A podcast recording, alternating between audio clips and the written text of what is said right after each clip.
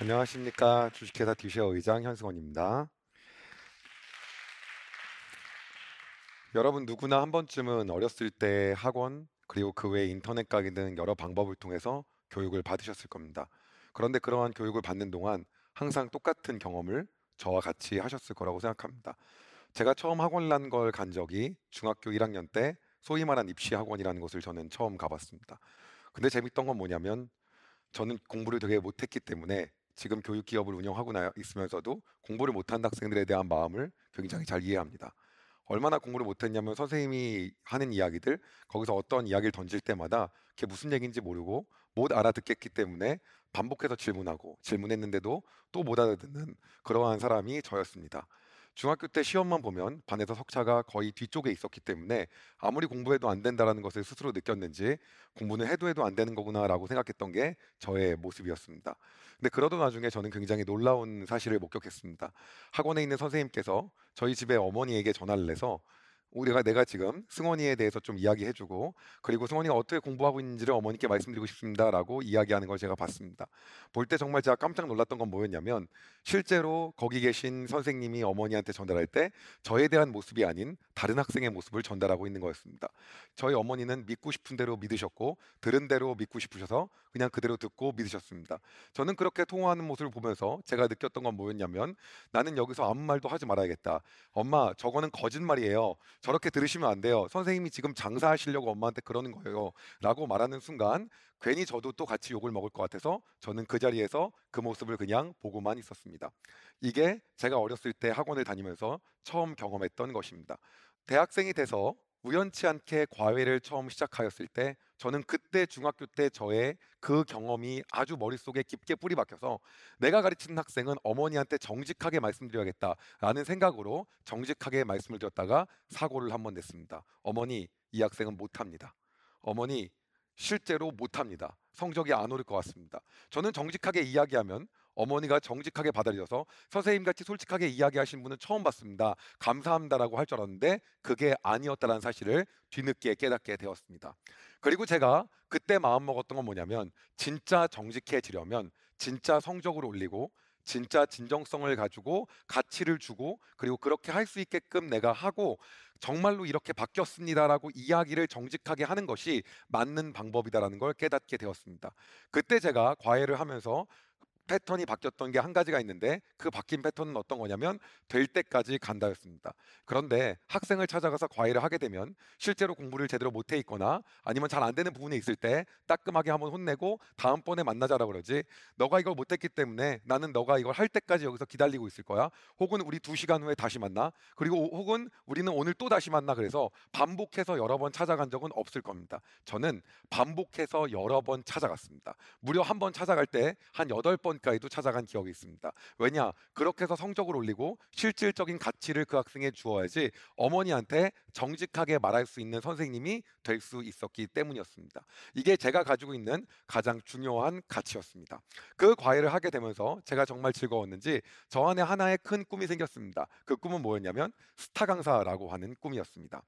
제가 막 시작했을 때가 교육 기업이 붐을 일으키고 인터넷 시장이 활발해지면서 소위 말하는 스타 강사라는 직업이 그때부터 생기기 시작했습니다. 저는 스타 강사가 되기 위해서 제가 했던 건 뭐였냐면 날마다 유명한 강사들의 인터넷 강의를 듣고 끝나고 나면 서점에 가서 지금 잘 나가고 있는 문제집을 여러 권 사서 또 풀어보고 하는 일을 반복적으로 하게 되었습니다.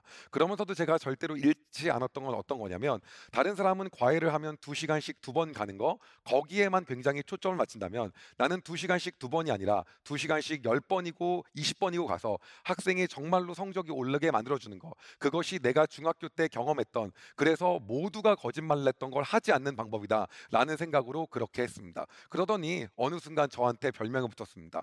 저 선생님한테 과외하면 성적은 올라가는데 탈모가 생길 수도 있고 그리고 과민성 대장염이 생길 수도 있다라는 이야기가 돌기 시작했습니다. 그럼에도 불구하고 저는 이 정직에 대한 가치를 절대로 잃고 싶지 않아서 그렇게 하게 되었습니다. 어느덧 스타 강사에 대한 꿈을 꾼 지 만 7, 8년 정도가 되었을 때 제가 어느 정도의 강의를 듣고 공부했는지를 봤는데 약 1만 시간이 넘었다라는 거였습니다.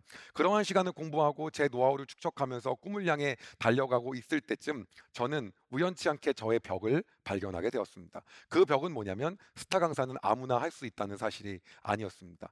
저에게는 인맥, 인맥도 그리고 여러 가지 백그라운드도 그리고 그 나머지도 갖추어져 있는 게 없었기 때문입니다. 단지 순수한 꿈으로 많은 강의를 듣고 많은 교재 연구를 하며 정직하게 학생을 가르치고 신뢰감을 주기 위해서 최선을 다했던 것 그것이 내가 가지고 있는 무기였는데 그것은 이 시장에서 어필할 수 있는 것이 없다라는 거였습니다. 제가 이것을 가지고 생각했던 건 어떤 거냐면 아무래도 안 되겠다. 나는 유학을 가서 좀 더 공부를 하고 소위 말한 세상 사람들이 말하는 스펙이라는 걸 쌓고 와야겠다라고 생각을 하게 되었습니다. 그래서 저는 그때 유학기를 결심을 하게 됩니다. 근데 당시에 유학하기 전에 제가 그룹으로 세명씩 모아서 과외를 했던 그러한 학생들이 좀 여러 있었습니다. 근데 지켜보니까 유학을 가게 되면 내가 유학을 가서 어떠한 것을 하고 먹고 살지라고 고민을 하고 있었는데 보니까 아무리 봐도 파트타임 잡을 해야 되고 거기 안에서 일해야 될 것들이 정해져 있었습니다. 그래서 나는 유학 가서 그런 일을 하더라도 가야겠다라는 마음을 먹고 유학을 준비하고 있었어요. 근데 그 준비하고 있는 찰나에 저에게 어떠한 생각이 문득 떠올랐냐면 지금 과외를 하고 있는 학생을 내가 미국에 가서도 계속해서 과외를 할 수 있는 그런 방법이 없을까라고 생각을 하다가 아 동영상을 찍어서 나눠주면 되겠다. 미국에서 공부를 하면서 동영상을 찍어서 인코딩을 해서 주게 되면 한국에서 보고 그리고 한국에는 어차피 두 시간씩 두 번 과외를 할 때 숙제 검사도 하고 관리도 하고 강의가 아닌 직접적으로 케어를 하는 시간은 한 시간이기 때문에 그 한 시간만 나 대신 다른 사람한테 맡기 면은 충분히 경쟁력이 있겠고 학생들이 납득하겠다라고 생각했습니다. 그러나 그것만으로 학생이 절대 납득하지 않을 거라는 걸 알고 있었습니다. 왜냐? 제가 직접 두 시간씩 두 번 가는 것보다 영상으로 보는 것이기 때문에 더 안 좋아할 거고 대신 관리를 하는 사람도 제가 하는 게 아니라 저 대신 다른 사람이 가는 거기 때문에 이것에 대해서도 만족하지 않을 게 분명했기 때문입니다. 그 부분 때문에 저는 고민하다가 수강료를 절반으로 하기로 결정했습니다.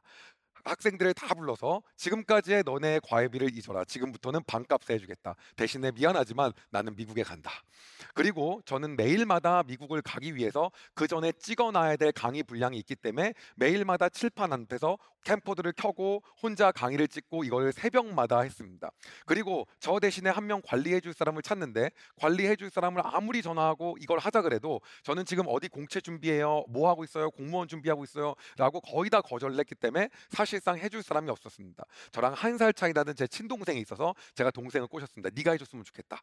그래서 동생이 저하고 협약을 맺고 그때부터 이제 이 일을 시작했습니다. 근데 놀라운 일은 어떤 거냐면 그것을 하자마자 학생들이 줄지어서 나도 하겠다고 많은 학생들이 그렇게 저렴한 비용으로 과외를 하고 그리고 그 퀄리티의 강의를 들을 수 있으면 나도 하겠다라고 하는 거였습니다. 제가 그걸 보면서 느꼈던 건 뭐였냐면 아 역시 내가 그동안 여러 강의를 듣고 문제집을 연구하면서 준비했던 것이 이때를 위함이구나 이 동영상을 찍기 위해서 그랬던 거였구나라고 마음을 먹고 했어요. 근데 제가 그때 동생한테 어떤 얘기를 했냐면 너가 내 대신에 관리를 해주는 거지만 꼭 지켜야 할 게 있다. 그건 뭐냐면 우리가 완전 학습을 시키는 거다. 그게 정직이고 그게 책임감이다.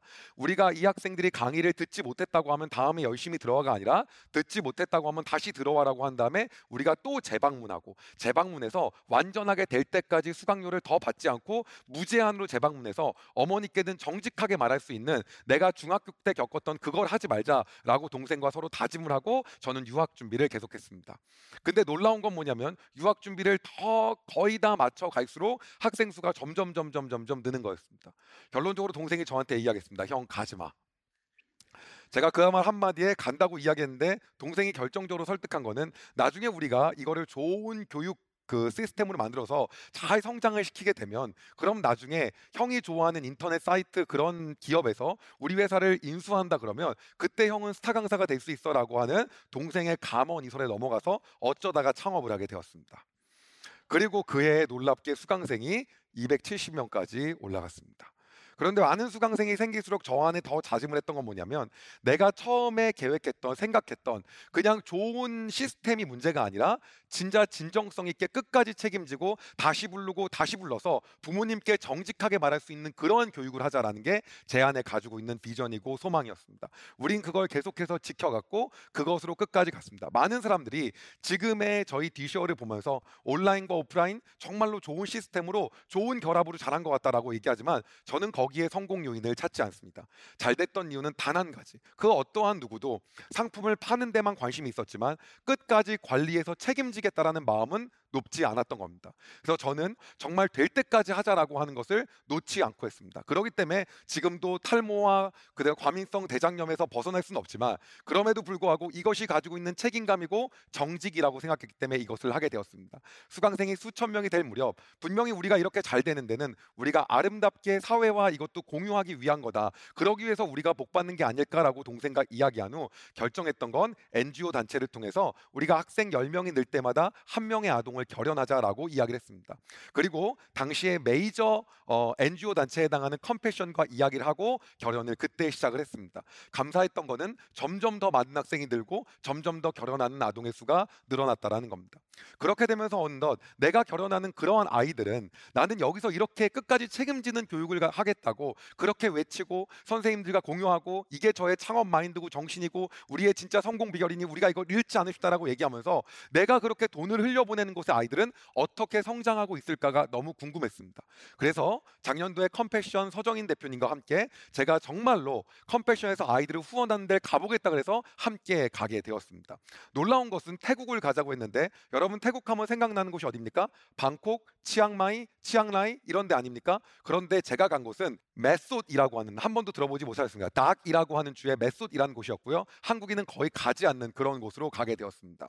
물론 도마뱀은 당연히 기본이었고요. 잠자리에서 예, 위에 벌레 뭐 이런 거는 말할 것도 없었습니다. 그런데 거길 가면서 제가 느꼈던 건 어떤 거냐면 그 컴패션으로 결연 맺고 후원 맺은 아이들과 얘기할 때 제가 딱 느낀 건 하나였습니다. 이들 안에 컴패션에 대한 자부심이 있는 거였습니다. 저는 컴패션에서 지금 후원을 받고 있지만 저는 나중에 성장해서 저 같은 그러한 아이들을 저도 후원할 수 있는 그런 사람이 되고 싶습니다. 저는 지금 후원받고 후원자님을 통해서 이렇게 좋은 혜택을 제가 입고 있지만 저는 나중에 커서 저도 이런 사람이 될 겁니다. 후원자님처럼 정말 많은 사람을 후원할 수 있는 그런 사람이 되겠습니다라는 이야기를 할 때 많은 눈물을 흘리고 왔습니다. 그리고 거기 있는 스탭들과 얘기할 때 그들이 가지고 있는 정신은 제가 처음에 창업할 때 가지고 있었던 그 책임감과 같은 선상에 있었습니다. 우리는 끝까지 이 아이들을 그냥 잘 먹고 잘 살고 우리가 성년이 될 때까지 도와주는 걸로 끝나는 게 아니라 그래서도 독립이 되고 정말로 잘 살면서 꿈을 가지고 또 누군가를 도와줄 수 있게끔 끝까지 책임지고 이 아이들의 전인격적인 모든 교육을 하자라는 비전과 사명하에 먹고 살리기 위해 하는 것이 아니라 정말 새로운 비전을 갖고 소망을 갖고 달려나가는 그들을 보면서 아 내가 가지고 있었던 학생을 향해 가지고 있었던 그 책임감 그리고 그들 향해 가지고 있었던 그 열정 이것을 NGO 단 단지를 통해서 또 누군가는 하고 있구나라는 것에 많이 가슴 벅차오르고 왔습니다. 저는 이제 저에게 주어진 시간이 1분밖에 남지 않았기 때문에 마무리를 하면서 여러분과 이 얘기로 끝맺음을 맺고 싶습니다. 우리는 항상 모든 것이 어떻게 하면 이것을 잘 보이게 할까? 어떻게 하면 이것으로 잘 돈을 벌까? 어떻게 하면 뭔가 그럴듯하게 보일까에 많은 관심을 갖고 그렇게 우리는 집중하며 살아가고 있습니다. 그러나 진짜로 이 시대가 원하는 것은 진정성과 가치 그리고 그것을 통해서 정말로 정직을 거꾸로 요구하고 있다라고 하는 겁니다. 여러분, 이 시대는 계속 눈에 보이는 것을 점점 추구하고 있지만 그때 거꾸로 순수하게 정직성을 갖고 나간다고 한다면 우리가 더 가치 있고 경쟁력 있는 삶을 살 수 있을 거라고 생각합니다. 그리고 여러분의 삶에 그러한 삶을 응원합니다. 감사합니다.